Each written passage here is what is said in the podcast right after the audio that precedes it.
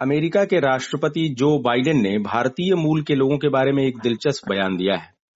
America की space agency NASA के इंजीनियरों से बातचीत कर रहे थे बाइडेन और उन्होंने कहा कि भारतीय मूल के अमेरिकियों का यहाँ दबदबा बढ़ता जा रहा है। दरअसल पिछले दिनों मंगल ग्रह पर परसेवरेंस रोवर की लैंडिंग हुई थी और उसकी कंट्रोल्स ऑपरेशन हेड जो हैं डॉक्टर स्वाति मोहन उनसे बातचीत कर रहे थे बाइडेन और उस दौरान उन्होंने एक खास बात कही। उन्होंने कहा कि भारतीय मूल के अमेरिकी लोग तो यूनाइटेड स्टेट्स को टेक ओवर करते दिख रहे हैं। ये जो टेक ओवर वाली बात कही है उन्होंने, इसने काफ़ी लोगों का ध्यान खींचा है और इसके कई मतलब भी निकाले जा रहे हैं। तो ये पूरा माजरा है क्या? इसे समझाने के लिए आज हमारे साथ हैं विष्णु प्रकाश जी, जो पूर्व राजनयिक हैं। विष्णु जी, स्वागत है आपका। नमस्कार जी, मुझे बहुत अच्छा लगा आपसे बातचीत, लग रहा बातचीत करके। विष्णु जी ये जो भारतीय मूल के अमेरिकियों के बारे में बाइडेन ने जो कुछ कहा है उसके क्या मायने निकाल रहे हैं आप? ये तंज था या तारीफ़ थी? क्या था ये? एक महज टिप्पणी थी जी। आ, हम लोग भी आपस में बातचीत करते हुए एक आ, लाइटर रेफ्रेन में जिसको कहते हैं हम टिप्पणी कर देते हैं। तो ये वो था बिल्कुल कोई इसमें और कुछ नहीं है। बाइडन साहब का हिंदुस्तान के साथ बहुत पुराना संपर्क है। बहुत बार हिंदुस्तान आए भी हैं उपराष्ट्रपति के तौर पे भी आए हैं। और आ, उनको हिंदुस्तानी मूल के लोगों के के काबिलियत पता है। और यही कारण है कि 55 हिंदुस्तानी मूल के लोग उनकी एडमिनिस्ट्रेशन में अब जुड़ चुके हैं। और जो तकरीबन इस वक्त समझा जाता है कि 40 लाख भारतीय मूल के लोग हैं और हर एक दृष्टिकोण से आप देख लें, आर्थिक, सामाजिक, वैज्ञानिक प्रशासनिक दृष्टिकोण से बहुत उभर के आ रहे हैं। तो ये एक महज उनके लिए एक तारीफ़ पे टिप्पणी थी और कुछ नहीं था। जी। तो आप ये कह रहे हैं कि तारीफ़ थी और वाकई वहाँ जो एथनिक कम्युनिटीज हैं, उसमें आबादी के लिहाज से दूसरी बड़ी जो कम्युनिटी है वो भारतीय मूल के लोगों की है वहाँ पे। वैसे तो वोट के परसेंटेज के लिहाज से, वोटरों के लिहाज से वो एक परसेंट के आसपास ही है। लेकिन ये भी बात है कि वही जो निकल के आ रही है कि भारतीय मूल के लोग वहाँ अमेरिकियों में जितनी कम्युनिटीज हैं, उनमें ज़्यादा शिक्षित हैं, उनके पास पैसा भी ज़्यादा है। और हर क्षेत्र में उनका दखल बढ़ रहा है तो कोई ऐसी तो बात नहीं है कि वहाँ एक जैसे मन में गांठ होगी भाई यहाँ के लोग तो ज़्यादा हैं यहाँ के लोग तो आगे निकल रहे हैं। तो वो मन की बात आ गई हो बाहर ऐसा कुछ हो? बिल्कुल ही नहीं जी मुझे बिल्कुल भी इस पर शुभ नहीं है और उसका मैं उस पर टिप्पणी करना चाहूँगा। मुझे कोई बता सकते हैं कि मूल अमरीकी कौन है? मूल अमरीकी तो कोई भी उस देश में नहीं है। सबके सब जब से देश बना है उनसे पहले भी सबके सब इमिग्रेंट्स रहे हैं ये देश ही इमिग्रेंट्स का है। जी। जो फ़र्क इतना है कि किसी का परिवार 200 साल पहले आ गया था किसी का परिवार 20 साल पहले आया है। तो एक तो रही बात ये। जी। ये एक देश है जिसको लैंड ऑफ़ अपॉर्चुनिटीज़ कहते हैं क्योंकि जो जिस बंदे में काबिलियत है जो मेहनत करना चाहता है उसके लिए दरवाजे खुले हैं। मैं ये नहीं कहता कि बिल्कुल खुले हुए हैं पर खुले हैं। और भारतीय मूल के लोगों की आप खास चीज़ें तीन है। जी।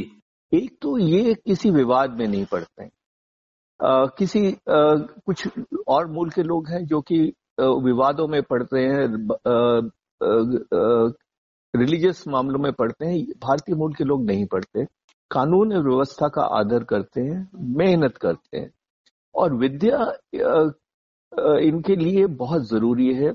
ये कोई महज इत्तेफाक नहीं है कि 70 परसेंट भारतीय मूल के लोग अंडर ग्रेजुएट हैं और 40 परसेंट पोस्ट ग्रेजुएट हैं। 40 फ़ीसदी। और आ, इसलिए मेडिसिन देख लीजिए एकेडेमिया देख लीजिए फिनांस वर्ल्ड देख लीजिए हर तरफ़ से ये लोग काबिलियत अपनी दिखा रहे हैं।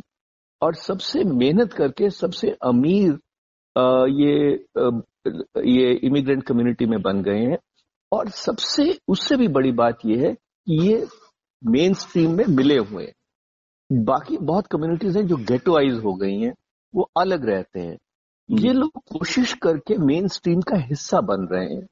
तो इसलिए मुझे और मैं अमेरिका में पोस्टिंग भी की है मैं पिछले चालीस साल से तकरीबन हर साल अमेरिका भी जा रहा हूँ बहुत दोस्त हैं। तो मुझे कतई शंका नहीं है कि जो आम आदमी की रुचि है या उनका मानना है, उस, वो कोई भारतीयों के खिलाफ है। हाँ इक्का दुक्का होगा तो वो तो हर एक मुल्क में हो सकता है, पर ये लोग अपनी काबिलियत से उठे हैं और यही देश, अमेरिका एक देश है जो कि काबिलियत को सहराता है, तारीफ़ करता है और ये काबिलियत पे ही टिका हुआ है। जी। तो आप ये कह रहे हैं कि भारतीय लोग जो है अपने कौशल से, अपनी मेहनत से अमेरिका में अपनी जगह बना रहे हैं। और एक घुल मिल के रह रहे हैं इसलिए भी इन, इन इनकी जो है अहमियत वहाँ ज़्यादा है।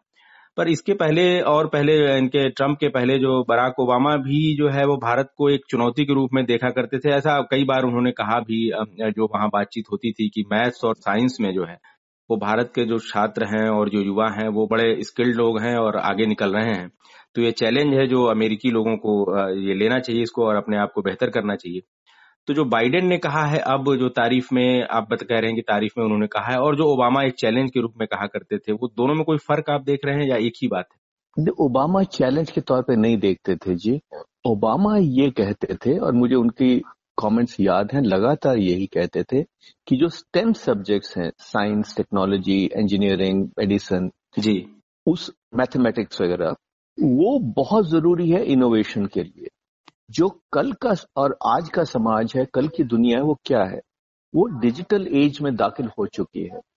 और अब अब जो देशों में फ़र्क होगा, वो ये होगा कि कौन आर्टिफिशियल इंटेलिजेंस में मशीन लर्निंग में आगे हैं, कौन पीछे है। तो उसके लिए क्या चाहिए?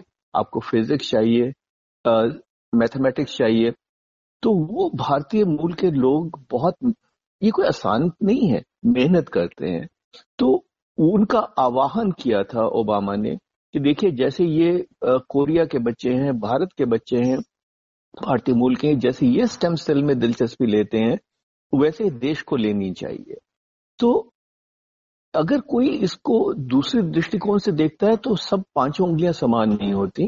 कोई ना कोई हरेक कोई उल्टा मतलब निकालता है। आप किसी की तारीफ़ भी कर दें कि साहब आप तो बहुत हैंडसम हैं या आप कोई तो वो भी अगर आ, कोई कोई उल्टा ले सकता है वो लेता रहे। जी। पर हम जो बात कर रहे हैं मेन स्ट्रीम की बात कर रहे हैं। जी। और एक दे देखिए ये देश वो है जो कहता है कि साहब हम क्यों उभर रहे हैं? क्योंकि दुनिया के सबसे इंटेलिजेंट लोग हमारे देश में आते हैं।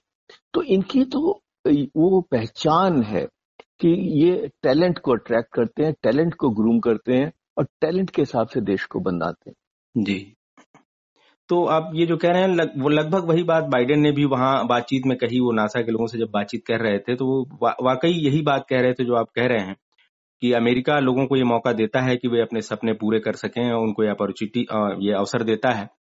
और डाइवर्सिटी की बात भी की उन्होंने जो आप कह रहे हैं विविधता की बात की उन्होंने।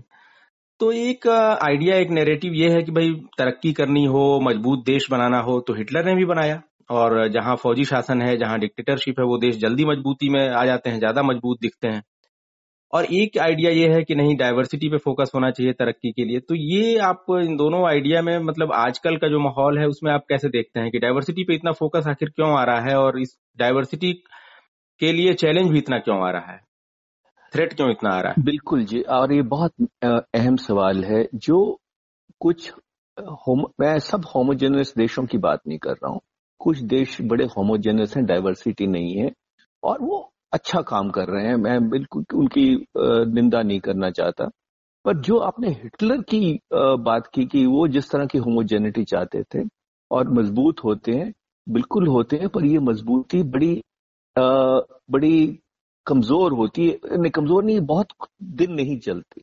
ये एक एक समय के बाद चाहे वो घमंड कह लीजिए, चाहे इसमें विनाश के बीज होते हैं। डाइवर्सिटी इसलिए ज़रूरी है कि अगर आप नेचर देखें, कुदरत देखें, कुदरत में डाइवर्सिटी बिल्कुल एक अहम हिस्सा है। मैं कई बार ये उदाहरण देता हूँ कि मान लीजिए कि सब फूल काले ही होते या लाल ही होते, सब लोग एक जैसे ही होते तो क्या होता? वो एक कुदरत के खिलाफ है।